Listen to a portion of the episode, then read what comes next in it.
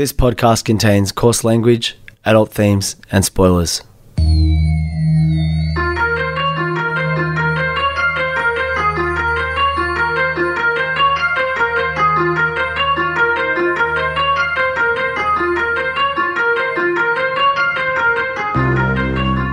My name's Peach, and for the past couple of years, I've been helping my friend Shag overcome his childhood aversions to everyday foods in the podcast Fussy Eater. Now it's his turn to help me conquer my phobia of scary movies over one spooky night in the FBI studios, one Wikipedia synopsis at a time. This is Spooko.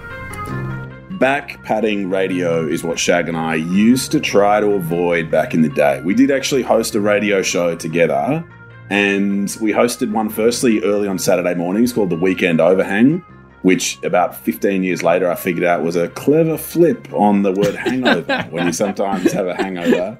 And I was like, oh, yeah, in fact, that's why it was called that. That makes sense. Why did you think it was called the Weekend Overhang? I was just like, crazy name. Names are crazy. people people choose names for all kinds of stuff. And this is the name that was chosen for that. So fair enough. Everything's got to have a name. Um, and we then co-hosted Arvos together. Arvos uh, in Australia. I don't think in America you call it Arvos. I think I think they call it Drive Time. So uh, Drive Time Radio, Arvos Radio is what Shag and I hosted together. And I've realized now, Shag, get ready for that jaw. I know your jaw feels like just in a normal place right now, but holy dooly, get ready for it to drop. We've been co hosting Spooko for longer than we ever What? were on radio together. What? What? Our first radio shift was in late January 2014. And the final time I was on Arvos was in about May 2008. 2004. You said 2014, but 2004, right? Yeah, sorry, that's right. Yep. 2004 through to 2008. So I say four years, four months. I think the first Spooko we recorded was very early 2019 or very late 2018. Yeah. Mm. Oh my God. Mm-mm. Oh my god! And it's weird because Mm.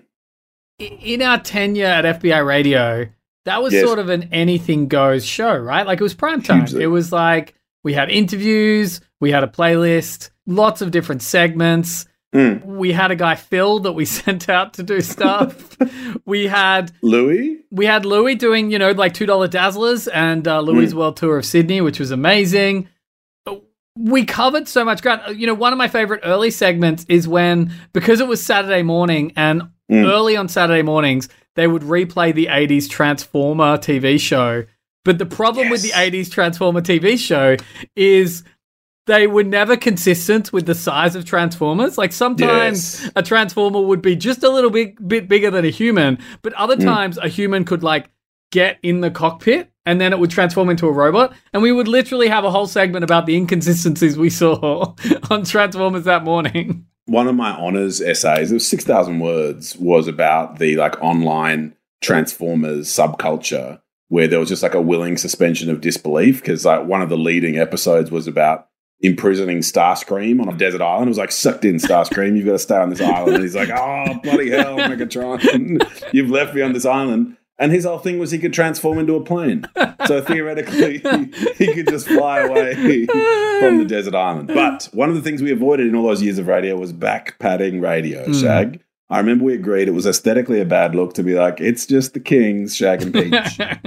and my views moved on since then, Shag. It's been 15 years since our last time on radio together, and now I'm down for some back padding podcasts. We're back. It's my favorite podcast, your favorite podcast, Spooko. I'm a bit horror film averse. Shag's the king of horror films. He holds my hand as we work through a Wikipedia plot synopsis and try to figure out what the story is and whether horror is a genre I should get into a little bit more. Look, I wasn't trying to be backpacking. What I was trying to say, well, I was a little bit, but what uh, back back padding? Did I say backpacking? Yeah. yeah. you know what I mean. We were listening to a lot of backpacker rap at the time. At the time, so which perhaps, yeah. Explains, and we were wearing backpacks everywhere, as was the fashion of the giant shorts and backpacks. giant shorts and biggest back. Yeah, ever. yeah, that's right. And just backpacks all the time. They looked cool. Mm. So, uh, what I was trying to say is, you know, like we covered so much ground, Mm. and it was so broad, Mm. and it's amazing that we've spent even longer focused on one topic. Yes. But what I think's cool about that is we've had a chance to really like flex and go in so many different directions. You know, recently Mm. realizing that what Spooko is is a feel bad club that we're all a part of, which I think is so amazing. It's amazing. But a couple of episodes ago, you were talking, maybe it was last episode, fuck, I can't tell. No, it was a couple of episodes ago. You were Mm. talking about this idea of genre prejudice. Yes. And, you know, you were talking about this idea that, like, a, a, a horror film is similar to a roller coaster. And if people don't like, you know, that's the that's the thing they get out of it. Mm. And I, I feel recreational fear. I- I- I recreational fear, right? Yeah. and the the horror we've been covering lately has gone in so many you know it's Mm. been disturbing it's had things to say about you know the, the female experience it's it's been like you know message delivering horror or it's been Mm. super disturbing contemporary horror and i had a moment It's been Irish folk horror. an Irish folk horror, right? Like, yeah, like like retelling the stories of local Mm. communities using horror as a vessel, right? Fungus horror is going to be the scariest of all. at all, at all, at all. Shit, so much fungus on these trees. Oh, no. okay, but oh yeah, that's right. It's like, oh, now the fungus is getting out. It's like, what was, was that the point? No, no, no. Okay, no, no, It's no. like the end of Forrest Gump. I like realized what I thought. I was like, mm, the film was actually about a feather. So can you deal with that? And it's like, oh, makes you think. It really makes you think about, about America and feathers and all that kind of stuff. Fuck, I love when you make me laugh so hard that I get COVID again. It's my, it's my favorite genre of spooko moment. But anyway, okay. Magic. Okay, so I had a moment Mm. last week Mm. where I was reading some pop culture website and there was a Mm. review for a film I'd never heard of. And it was like a new Stephen King adaptation. And I'm like, oh wow, how how come I haven't heard of that? Mm. And it wasn't like one of his recent novels, it was one of his early, early short stories. Now, Stephen King is like the most prolific storyteller of all time, and he's super hit and miss. We've talked about this before. His hits are super high. His misses are forgettable, but it's fine. Like he, you know, he began. He's a creator of worlds. He's a genre creator. Having misses is not the end of the world. But, but Mm. that you know, like there's a reason to approach his work with trepidation. But I, I do lean towards the early stuff when he was like a young hungry, hungry writer. And in those early days, he didn't just have novels. He had like lots of collections of short stories, which are perfect to be adapted into films. Anyway, so Nice. I read this review of this film, and it was kind of an awesome review because it was kind of like this is like a pretty like unambitious kind of simple film that's really scary. Sick. And I was like, fuck, that's what I've been missing, right? Like, when I watch this film, there's magic in its ordinariness. It is not shot like an A24 horror film. It has no stars, and I um, like like uh, no shade. I, I'm sure the people in this film could go on to do great work, but they were very much in small ponds is what, is what you're saying. no, what I'm saying is they were very much doing genre work in the film. This is a horror movie film that kind of falls into a lot of horror movie tropes and manages to work within those borders Mm. to tell a really scary story that had me like jumping in my seat in the cinema. So I'm really excited to talk about this one today. It sounds like it was the work that the films that'll made by be, be made by an AI in about five years. Of like you give it a good juicy prompt, and it'll have the heart of a good strong prompt, a good strong solid bad guy, and be like, I will populate prompt with bleep bloop six characters, two of whom know each other from the distant past. Bleep bloop bloop, and it'll be yeah. No, I'm looking forward to it. Jack. I, I think maybe I maybe. I, I actually kind of think it's the opposite of that because there's something so deeply human about not being ambitious in trying to do the best thing in the world, but just trying to nail 80 20. this genre you love. 80 20. I love it. Yeah. Like just trying to just like get it right, and they really do. So today, Peach, we're doing a 2023 supernatural horror film based on a 1973 short story of the same name by Stephen King called The Boogeyman. Do you say boogie or boogeyman? I don't say bogey. No one says Or bogey. bogeyman? Yeah, so it is just No. boogeyman, right? Boogeyman. Okay, the boogeyman. I'll, you Google that while I watch the Boogeyman trailer. Okay. Surely no one says bogeyman. I thought bogey was like English. Oh, I thought no, I, I wasn't even thinking bogey. I was thinking boogie, but yeah, there you go. Boogeyman. Boogeyman. What do you what do you call the thing you use in the waves, Shag? That isn't a surfboard. A boogie board. That was very trendy in it. Yeah, okay. You don't call. Although my dad calls it a boogie board. he does. No, he doesn't. He does. He does. And no shades, Sorry, Patrick shouldn't- yeah. McMullen. He does. Pat, Pat, I got love for you. Um, like, like, I don't have love for the algorithm. What am I watching here? The Boogeyman. All right, Boogeyman. Boog- oh, you put Boogie in my head. I'm blaming. I'm blaming Patrick with unlimited love. When there are scary things we don't understand, our minds try to fill in the blanks. Sometimes the best thing to do is to face it. So this light is going to be completely solid like it is right now. And gradually, it's going to start flashing until it's totally dark. So you can see that there's nothing to be afraid of. Okay?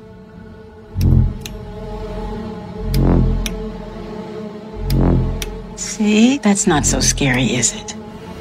You're doing okay. It's not real.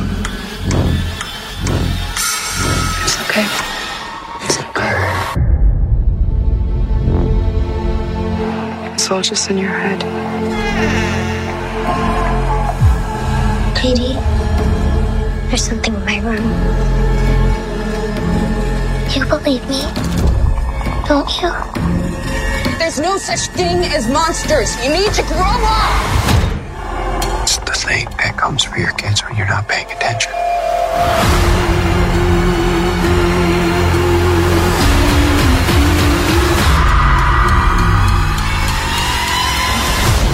Dad, you have to listen to me. Okay. I'm listening. Sweetheart, let me handle Fuck,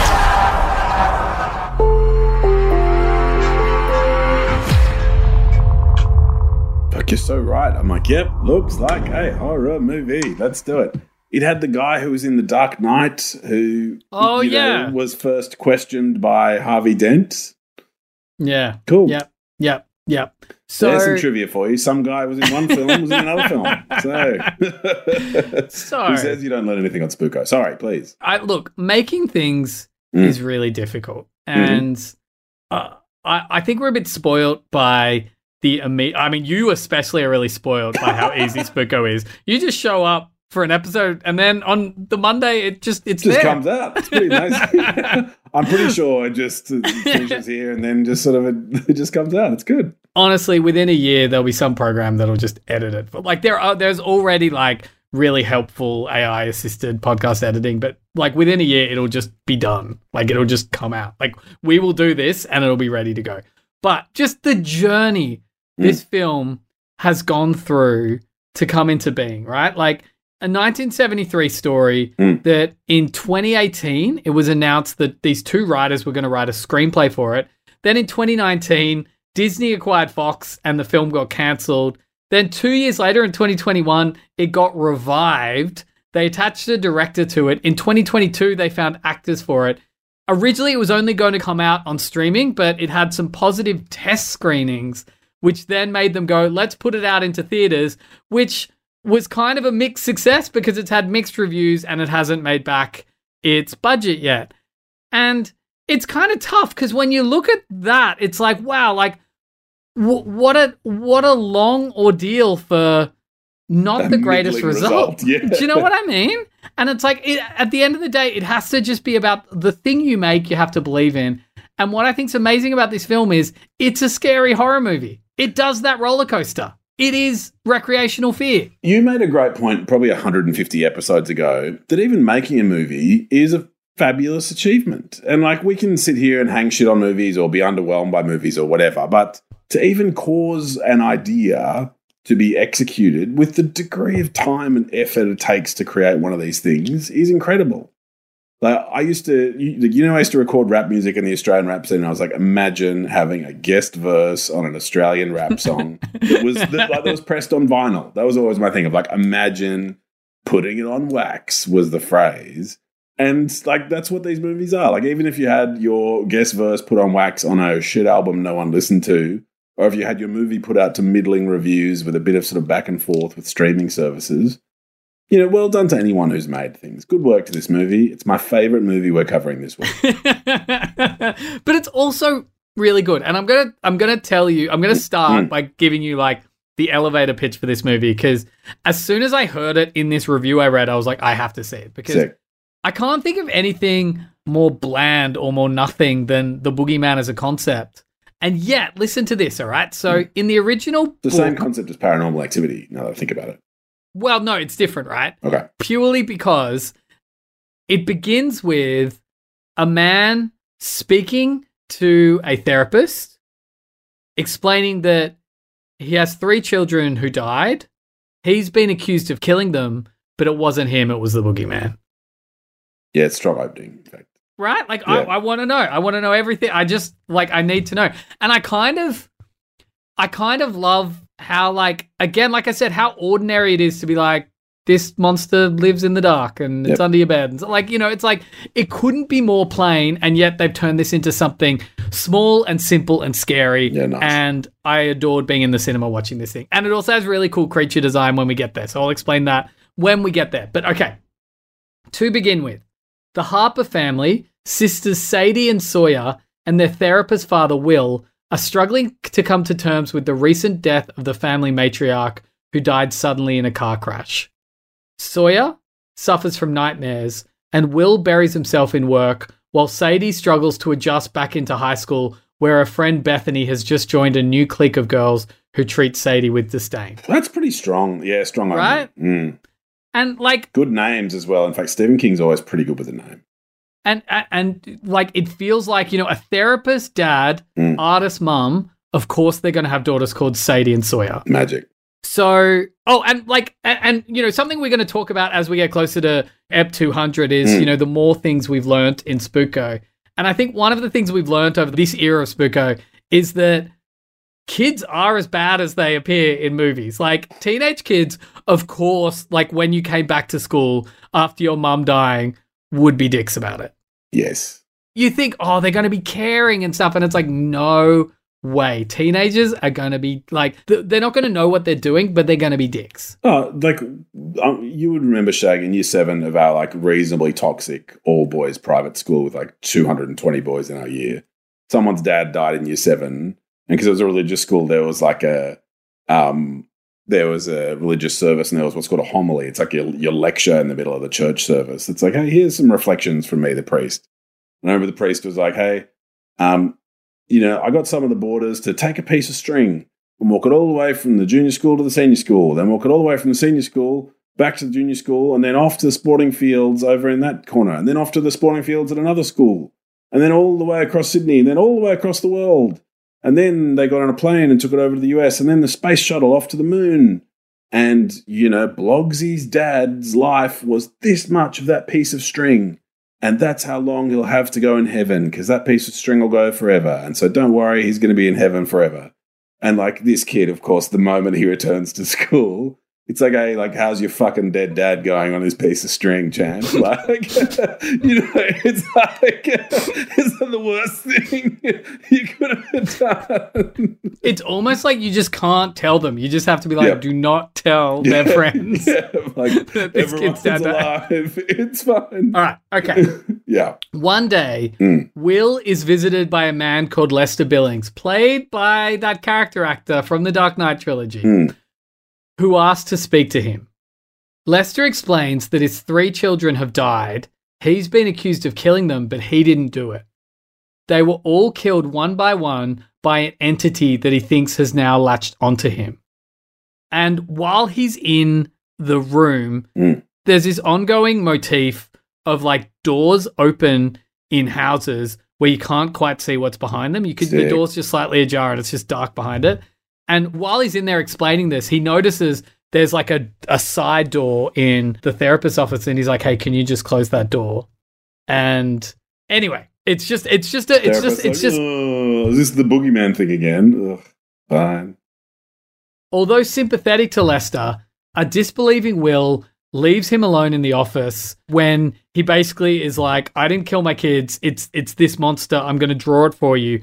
He draws a picture of the monster. We don't get to see that drawing, but he draws this picture. Will's like, "Okay, cool. I'm just going to go to the toilet."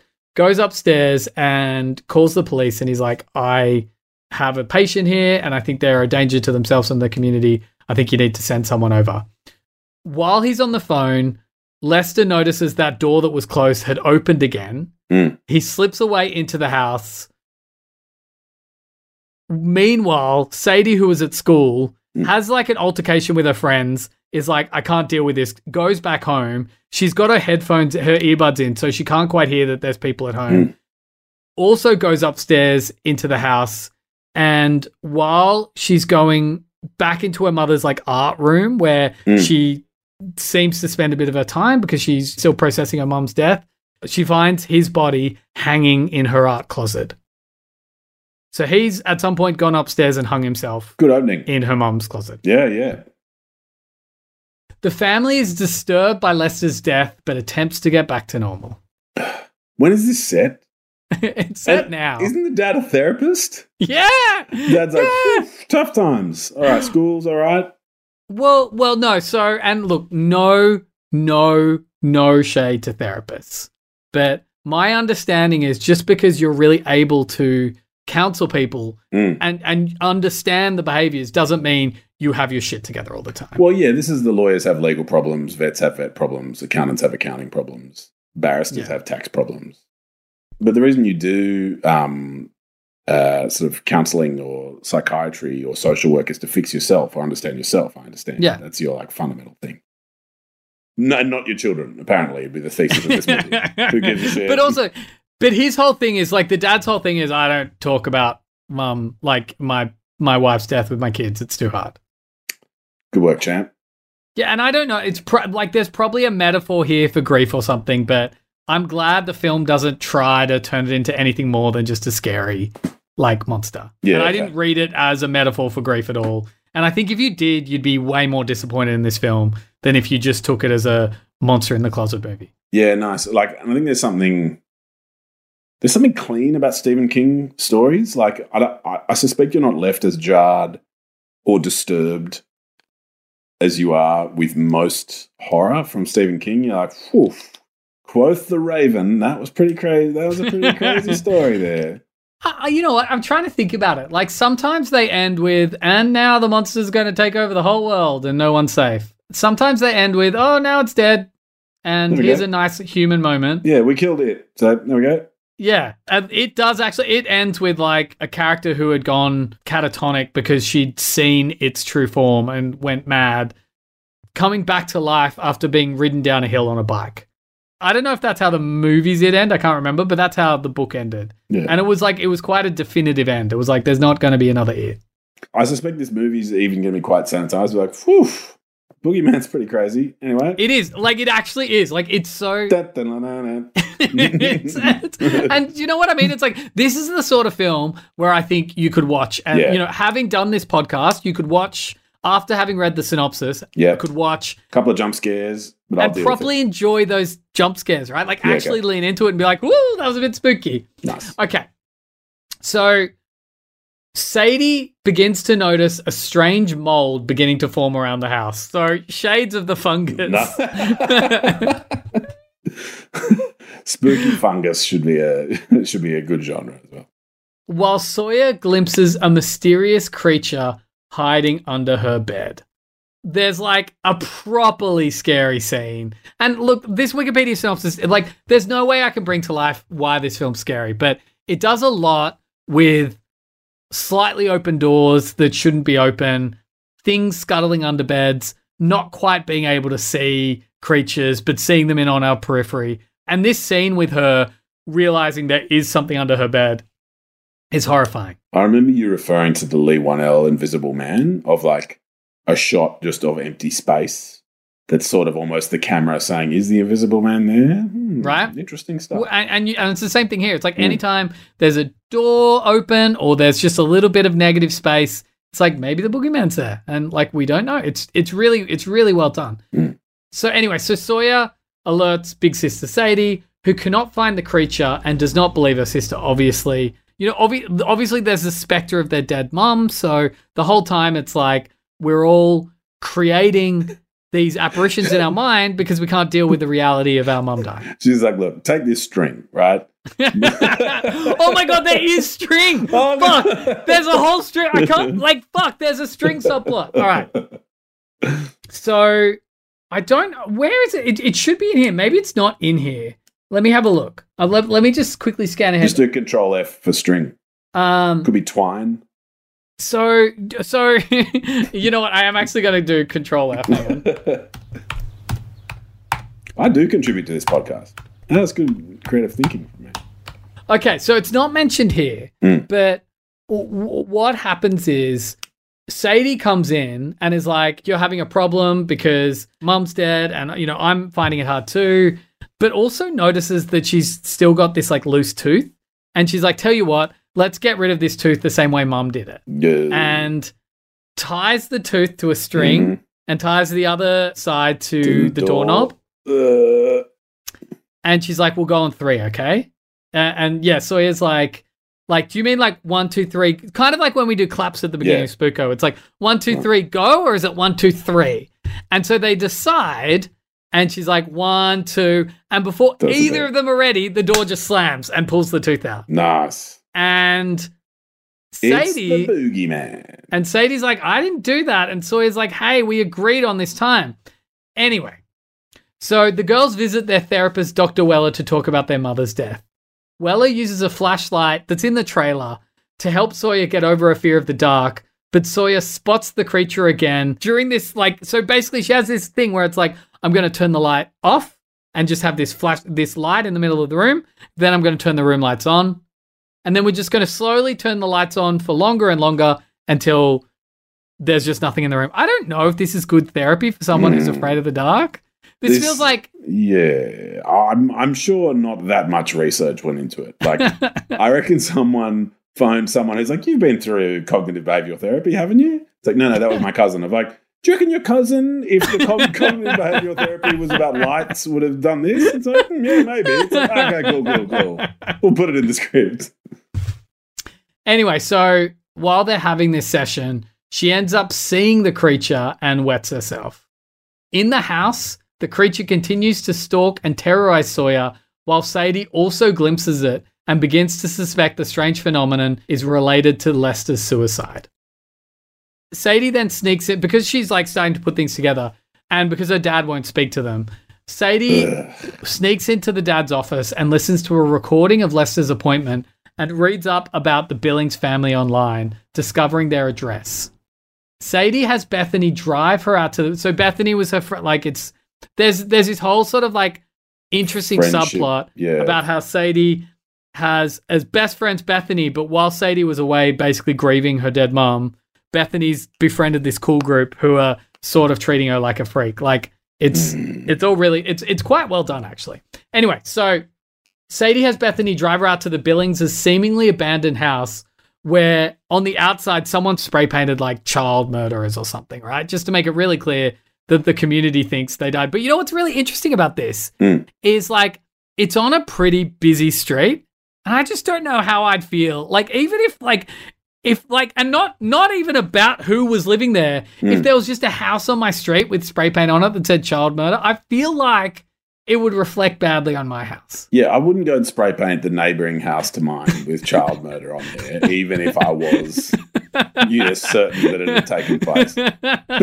isn't there some obligation to disclose? Shag, was it you who were telling me there was a kid who'd inherited their parents' house in the Hills district of Sydney, and the parents was a murder suicide, and the kid had failed to disclose that in the conveyance of the house, and so they were entitled to whatever the contractual term is for get out of their contractual obligations to purchase, like the purchases after exchange.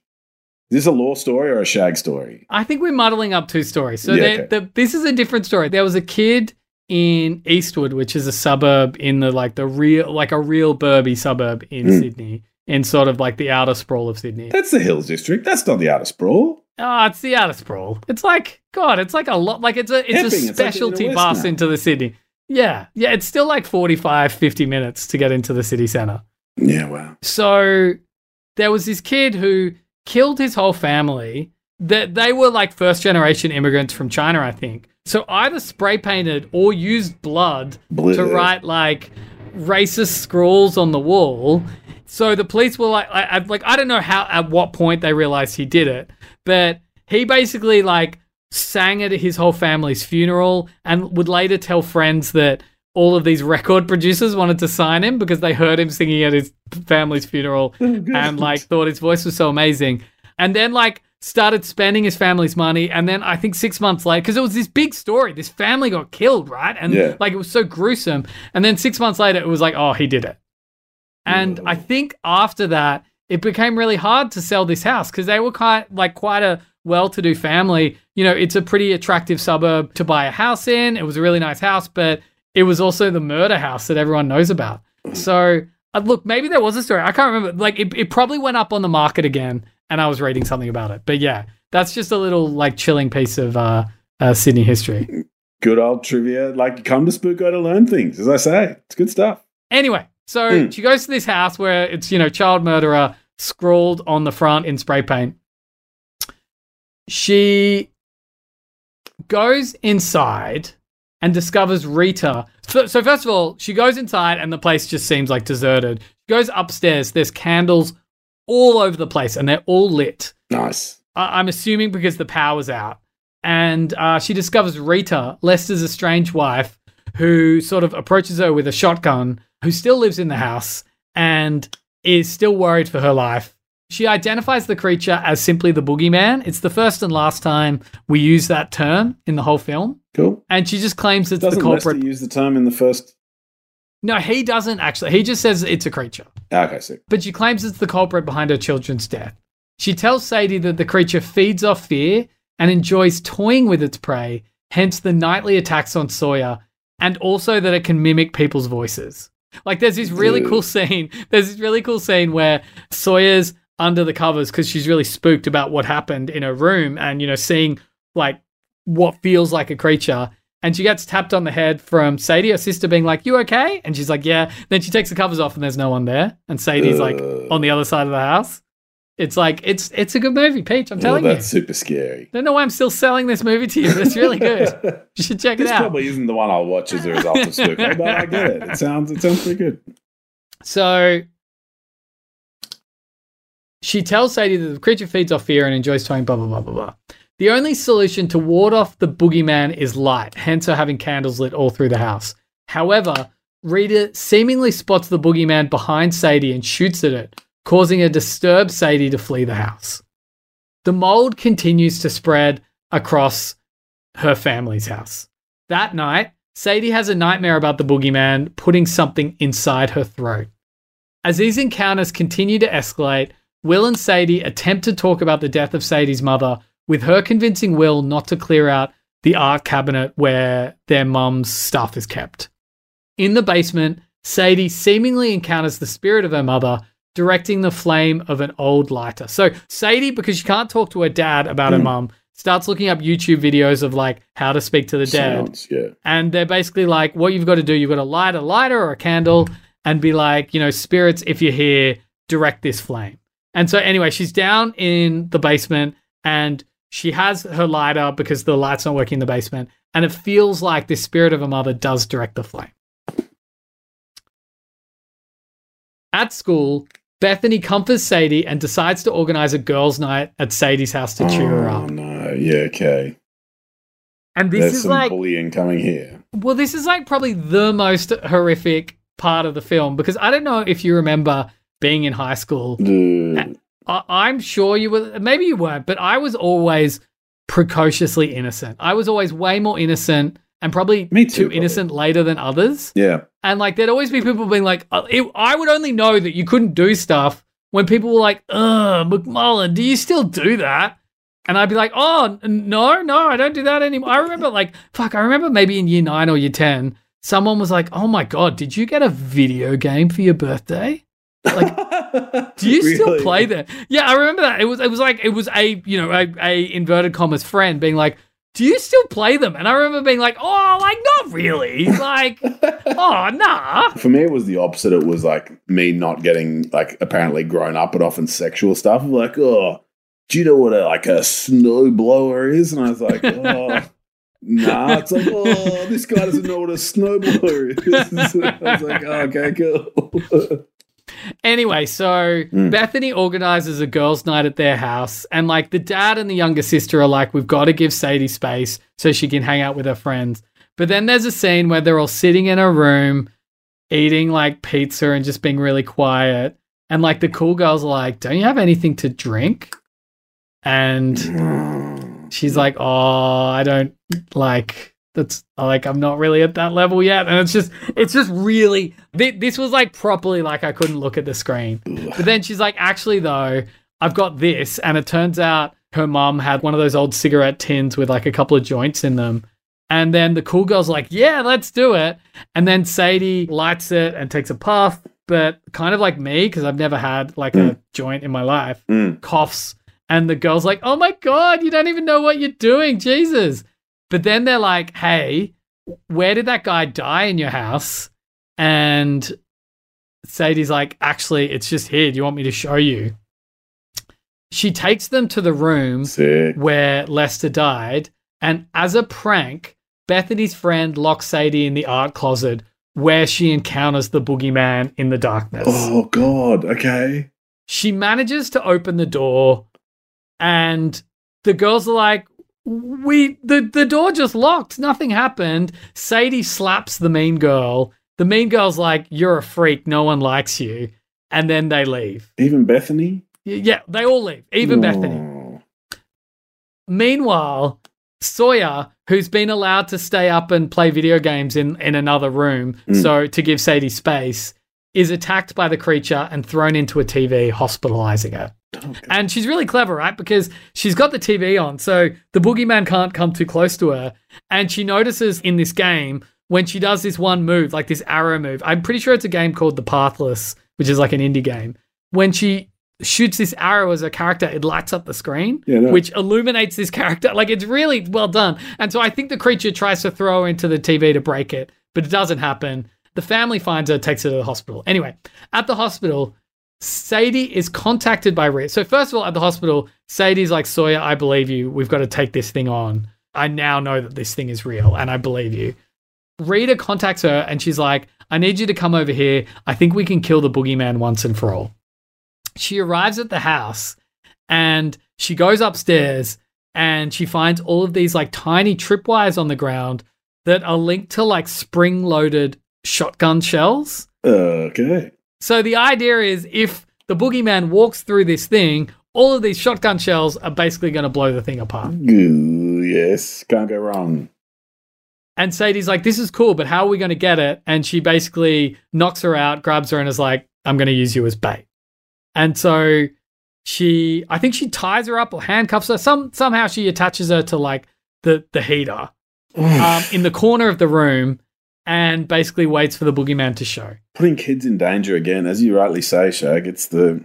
hmm Now it does, and because it's just candles, it's just the candles just slowly go out as the boogeyman approaches. So we still don't really see that. We just see up until now we haven't really seen this creature at all. We just see these little glimpses of it, and it, we notice this darkness slowly put out all of these candles as it gets close, Mm. and it gets to like the first tripwire, and then it stops, and we think fuck, it's worked it out. But it hasn't. It's just seen Sadie and it's ready to pounce. And then it does, it hits the tripwires a million. It feels like a million. There's probably like six different shotgun shells all pointed into this creature, just go off.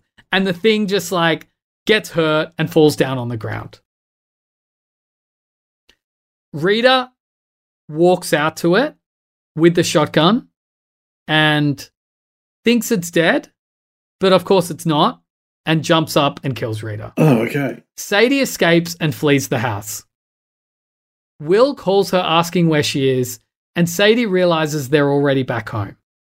The boogeyman attacks Will and Sawyer, dragging them into the basement of the house.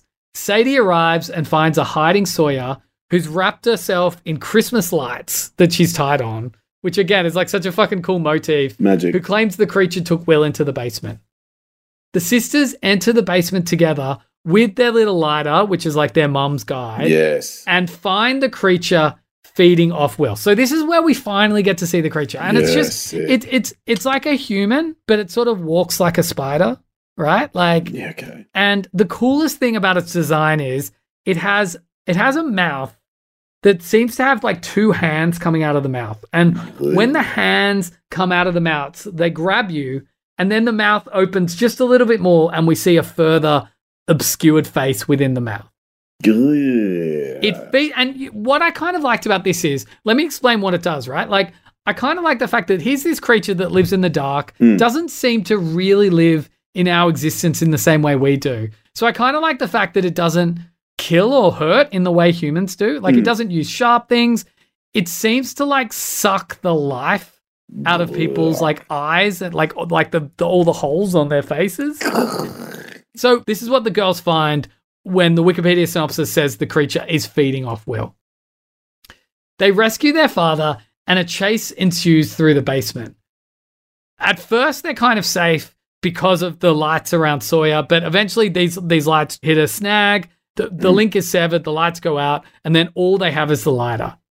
But they have uh, again this wikipedia synopsis doesn't do a very good job of doing it but it's it's well it's well done how all the pieces come together.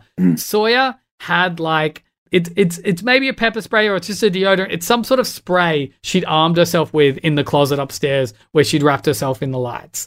And at this point sadie realizes hang on i've got a lighter we've got a spray. We're going to spray this thing. Mm. And Blowtorch style. Mm. yeah, and you, you of course, like it's not going to die by bullets, but it probably would die by fire.